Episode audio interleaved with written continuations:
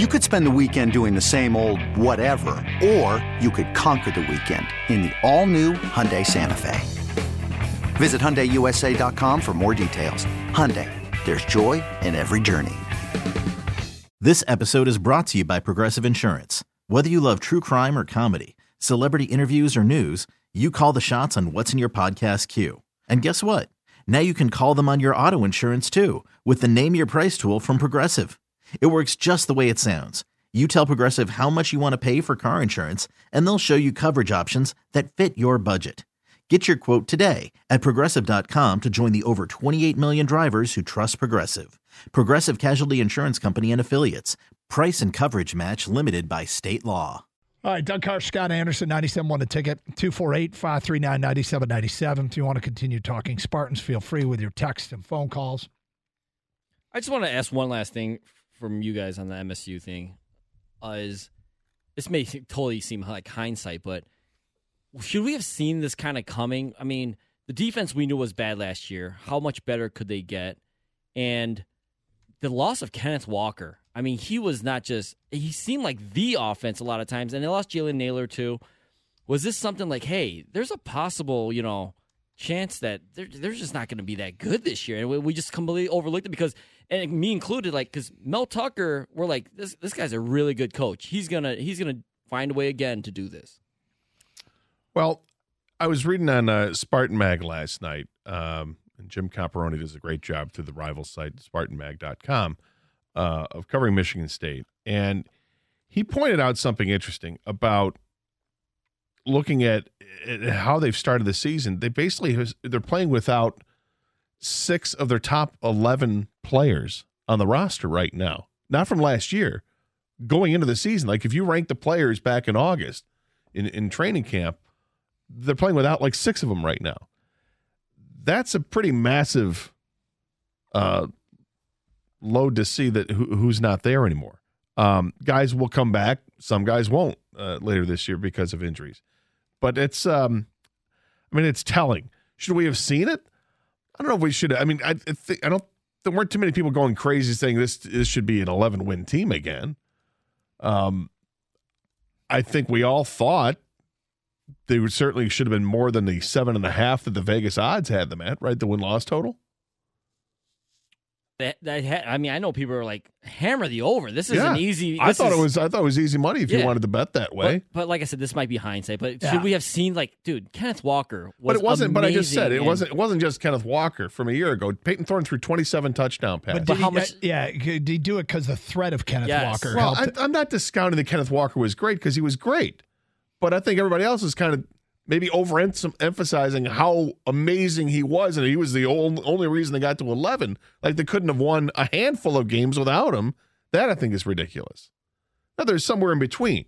If he had a wins above replacement, I mean he's he's fantastic, right?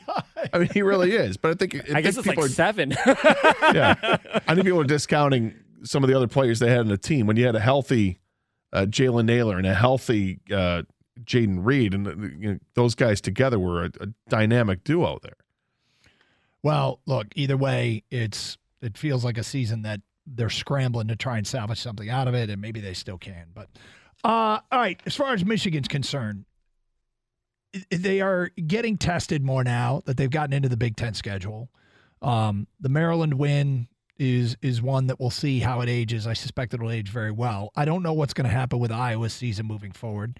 Um, they've got two guys that'll probably be high draft picks defensively, and going into that game, they were the nation's best scoring defense, top five in total defense and passing defense.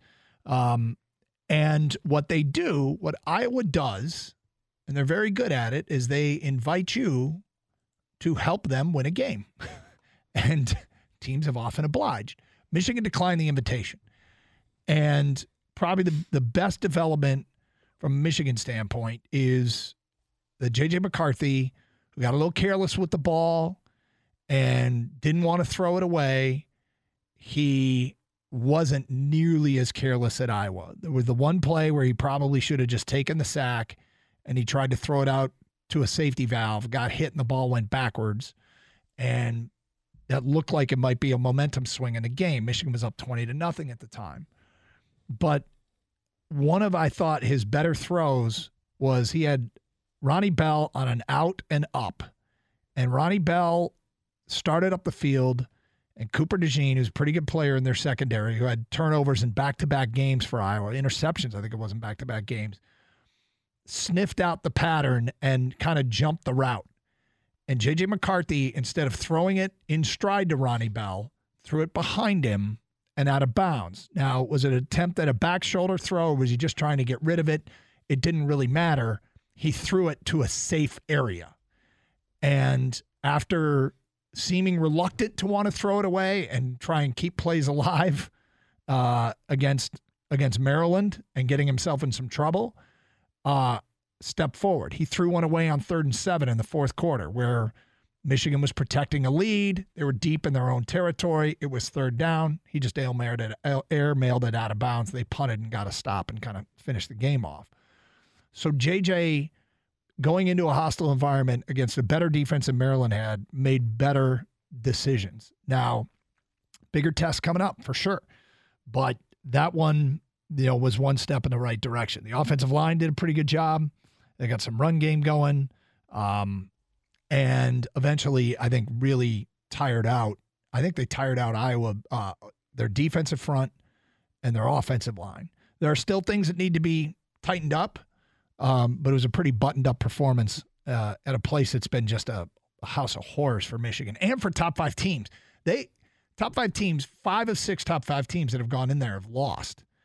The one that won, do you remember the Penn State game where Trace McSorley hit the receiver in the back of the end zone on the last play of the game? That was the only top five team to win.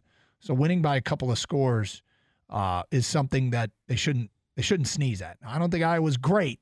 I think their defense potentially is, but um, it, it's it's not. You know, I'm. I feel like, hey, you take that one, and you move on. Yeah, I think you take it and you move on. I don't I don't know how impressive the win was given who Iowa has played this year. It's I mean their defense statistically might look good, but you know, you're hanging your hat on beating South Dakota State, Nevada, Rutgers, and Iowa State. And Iowa State's always a dogfight because of, yeah, and they lost Iowa State 10 to 7, but that's always a dogfight because of the in-state rivalry. So, you know, giving up seven uh, 3 points to South Dakota State or or shutting out Nevada giving up 10 points to Rutgers. I don't know if that does a whole lot. I don't know how good Iowa's defense is. I, I guess is my point. What do you learn about Michigan? Well, the first test and was to win on the road. It was the first road game. They got it done, and McCarthy was fine. He wasn't great. He wasn't awful. He was fine. I, it's kind of way I kind of look at the whole performance. It was maybe a little bit better than an average performance, but it was if if this is a good Michigan team, if this is a really good Michigan team, then I'm not going to come away being completely impressed with that. I think there's still a lot of questions about Michigan's team because they haven't been tested yet. They'll be tested in a couple weeks. They're not going to get tested this week. There's no such thing as a trap game when you start the season, you know, 5 and 0 like this and here's another opponent that's falling in line with the same type of opponent you played. Penn State will be a test. That's when we'll learn. And maybe what we'll learn is that Michigan is really good. They're running the ball well. Blake Corum looks good. I'm I'm more impressed with the win than you are, but I will say this: I don't know who Michigan's elite players are. Like it, the the Michigan teams that have really made runs at Big Ten titles, and and you could find some elite players. And is it Blake Corum? It might be. It might be Blake Corum. Um, defensively, it might be Junior Colson. They're getting really good play out of their secondary. Gemon Green is a player that has just gotten better and better and better in his career and gave up his first uh, completion in, in man coverage uh, last week uh, against Maryland, the previous game. But if you think about, you know, the 97 team with that, uh, you know, all those guys that were drafted, and that was, you could see the personnel was great. The 2006 team had, you know, LaMarr Woodley and Chad Henne and all those wide receivers – um, and and this team, I'm trying to figure out who are the who's the great player, the elite player on this team. And maybe they're just a bunch of really good players. Yeah. But I think some guys will emerge, but I don't know if they'll emerge this year. Yeah. And, and I, I think Will Johnson's going to be elite. Yeah, I think he's outstanding. Mike Morris might be turning into that right in front of our eyes. They needed somebody In a real nice up. series uh, in that uh, at the end of the at, uh, Iowa game. He had he's had back to back games where he's put plenty of pressure. He had the hit on Tua. He tracked down Tua from behind. Uh, I'm Tal- sorry, Taulia. Yes, my bad. He had the hit on Taulia Tagovailoa. He tracked him down from behind on a third down play where he had a lot of green in front of him. Mike Morris might be emerging, but you know it's it's a valid question. Corum is probably the guy that could carry him. Corum's starting to look like he could be, he could be in line to have a very special year. So 248-539-9797. Brandon in Shelby Township. Hi, Brandon. Hey, how's it going, guys? What's up? Hey, so usually during the beginning of the season, you always hear about Michigan having a great running game, but they verse all these bad opponents like Connecticut and Hawaii, whatever.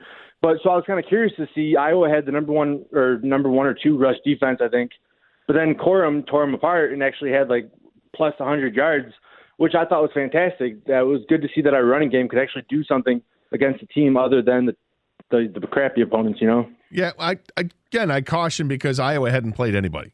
It's the best defense they faced, though. I heard they had some injuries too. I'm not really Probably. sure who their players are, but Uh, Iowa, yeah, Iowa had some guys lost in the secondary, but yeah, I mean it was it was the best defense they faced, and they they were able to get the job done. Of course, there are bigger challenges ahead, but it's trending in a good direction.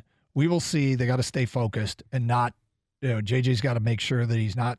The one thing about JJ is when he was asked to make the play, when the blitzer came free, and he had to use his athleticism to get out of the pocket and and make a throw on the run, the touchdown pass to Donovan Edwards, he was capable of making That was a nice play. play. It's I mean I think when you watch it on TV from the normal angle, it looks oh that's an easy pass to make. When you see the play from behind the end zone, for like looking at as he's rolling to his right, Yep. it's a delicate pass to to, to make, and uh, give him credit for that. Okay, picture this. It's Friday afternoon when a thought hits you. I can spend another weekend doing the same old whatever, or I can hop into my all new Hyundai Santa Fe and hit the road.